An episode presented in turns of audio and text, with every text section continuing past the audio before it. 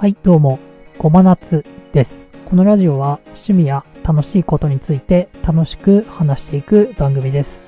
皆さんの楽しいことリストを増やしていきたいです。今回はボードゲームについて話していきたいと思います。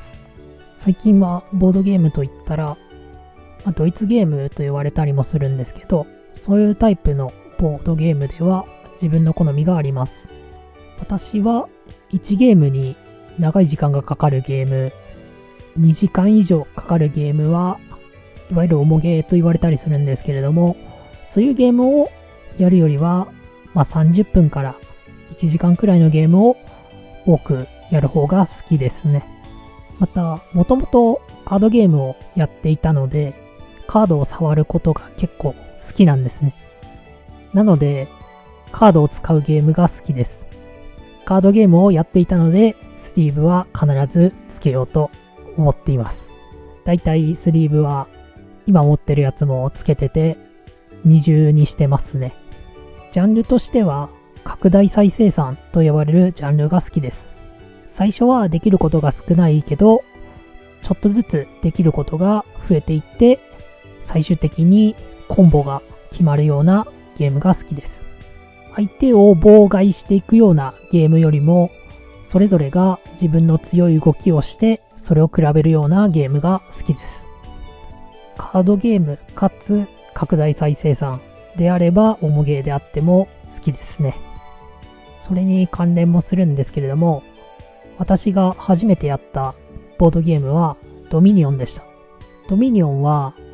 デッキ構築型カードゲームと言われていて、最初のデッキはそんなに強くないんですけれども、新しいカードを買ってデッキに入れていって、それを使って勝利点のカードを買っていくというゲームです。カードにいろんな効果があったり、まあ、拡大再生産が好きと言っていたこともあって、ゲームが進むにつれて強い動きが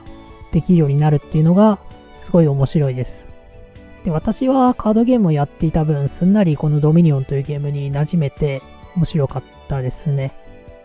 カードゲームに慣れてない人は結構難しいルールもあるんですけれども、カードゲームをやっていた人のアドバンテージとしては、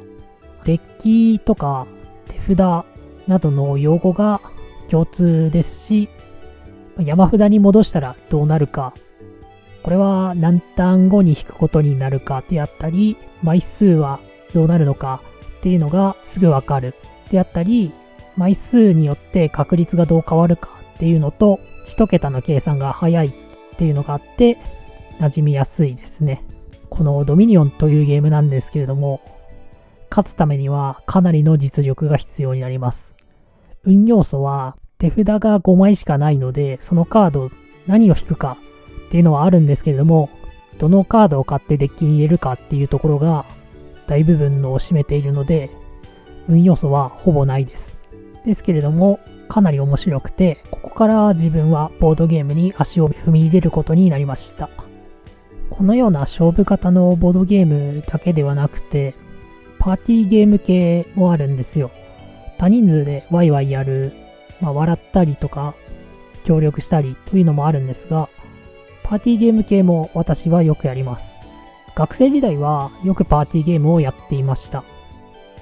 理由としては、ボードゲームに明るくない人も参加しやすい、ルールが簡単というのがあります。みんなで楽しくワイワイしながらできるので、少しは仲良くなる効果もあったんじゃないかなと思います。自分への効果としては、パーティーゲームをよくやってたおかげで、性格が少し変わったなっていうのがあります。慣れてない人にも楽しんでもらうために、わざと盛り上げ役をやってたんですね。簡単に言えば賑やかしなんですけど、やってたことによって普段から少し明るくなった気がします。それもあって大喜利のセンスは、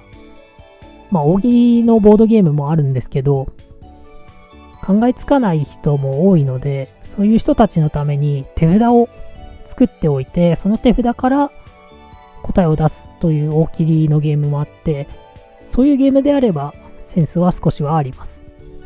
で、協力型の話なんですけど、勝負するタイプではなくて全員で協力するクリアゲームもあります。面白いのが、協力型なので相談をすることになるんですね。で、その相談の時にその人の性格が出るところが面白いです。まあ、普段見えないところの性格が出たりします。最近はいろいろなところで話題に上がるようになりましたね。社内活動でボードゲームするところもあります。私としては盛り上がりを一番感じるのはゲームマーケットですね。簡単に言えばボードゲームのコミケ、技術書店のようなものです。来場者数が年々増加しているんですね。ボードゲームをもうガチガチにやっている人からカジュアルな人までいます。カジュアルな人がとても増えています。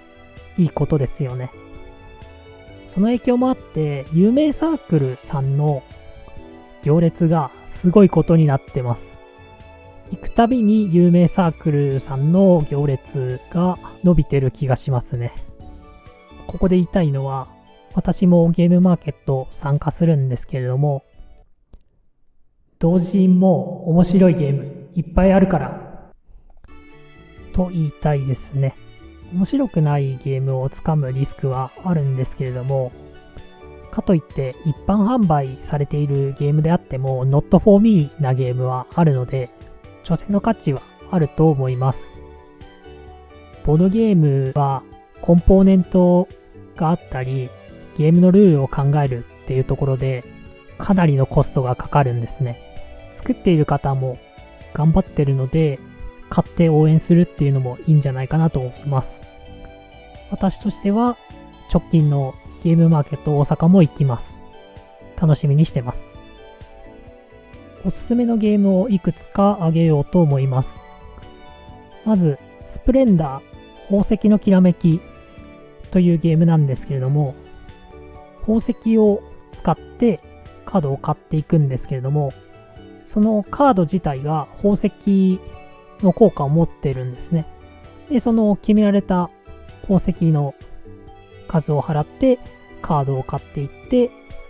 いっぱい払えば勝利点がついているカードを買うことができて、そのカードの勝利点が最初にじゅうごてんになった人が出た手番を全員でやって終了というゲームです。このゲームなんですけれども、ゲームバランスがものすごくいいです。このじゅうごてんというのが絶妙で、だいたい同じぐらいで終わるんですね。戦術を考えるのもすごい面白いですし、初心者から上級者まで楽しめるゲームです。次におすすめするゲームは、テラフォーミングマーズというゲームです。このゲーム、重ゲーなんですけれども、だいたいにじかんぐらいですかね。拡大再生産が好きな人にはすごくおすすめです。世界観も面白いんですよね。テラフォーミングするということで、酸素濃度を上げたり、温度を上げたり、緑地化するというところが面白いです。次におすすめするのは、私の世界の見方というゲームです。手札がある大切りですね。で、この手札がお題に何出しても大体面白くなるカードが手札にいちまいはあるんですよね。このゲームの欠点は下ネタが入ってることがあるので、やる人に合わせてそういうカードは抜いた方がいいこともあります。で、この手札がある大喜利なんですけれども、他には応募編集長のシリーズもあります。他にも知ったか映画研究家というゲームはお題でフリートークをするゲームもあります。最近出てきたレガシーシステムというのがあるんですけれども、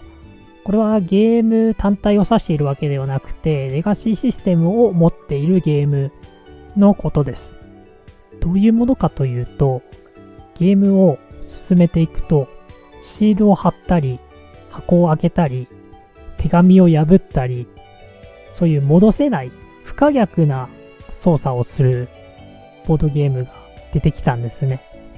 他ではできない体験になります。レガシーシステム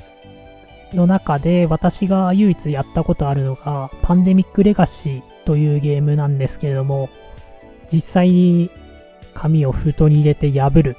というのがあったんですけれども、すごい不思議な体験でしたね。その代わりいちセットでいっかいしかできないというのは欠点ではありますね。でもこのレガシーシステムいっかいはやってみてほしいですね。皆さん、ボードゲームの ピーディーシーエー ってご存知ですか？パンデミック、ドミニオン、カタン、アグリコラのボードゲーマーがいちにちを潰せるボードゲームのサイクルです。だいたいいちサイクルかにサイクルでいちにちが終わっちゃうんですけどね。ボードゲームの面白さなんですけれども、私は同じルールの中で勝負する楽しさかなと思っています。また戦略性の高さやインタレストだけでなくファンも含めた面白さがあったり、コミュニケーションを取ることがとても面白いんじゃないかなと思います。ボードゲームをやることによって親密さが上がるというのも実感としてありますし、そのようなことを言ってる方も多いので実際にあるんじゃないかなと思います。このポッドキャストに関しての感想ご意見は Twitter でシャープ雑ホビ エーエム でぜひつぶやいてください。漢字の雑、カタカナのホビ、アルファベットの エーエム です。その中から新しい話題として話していくこともできればと思っております。こうした方がいいよとか、こういうことがあったらいいなっていう要望もぜひ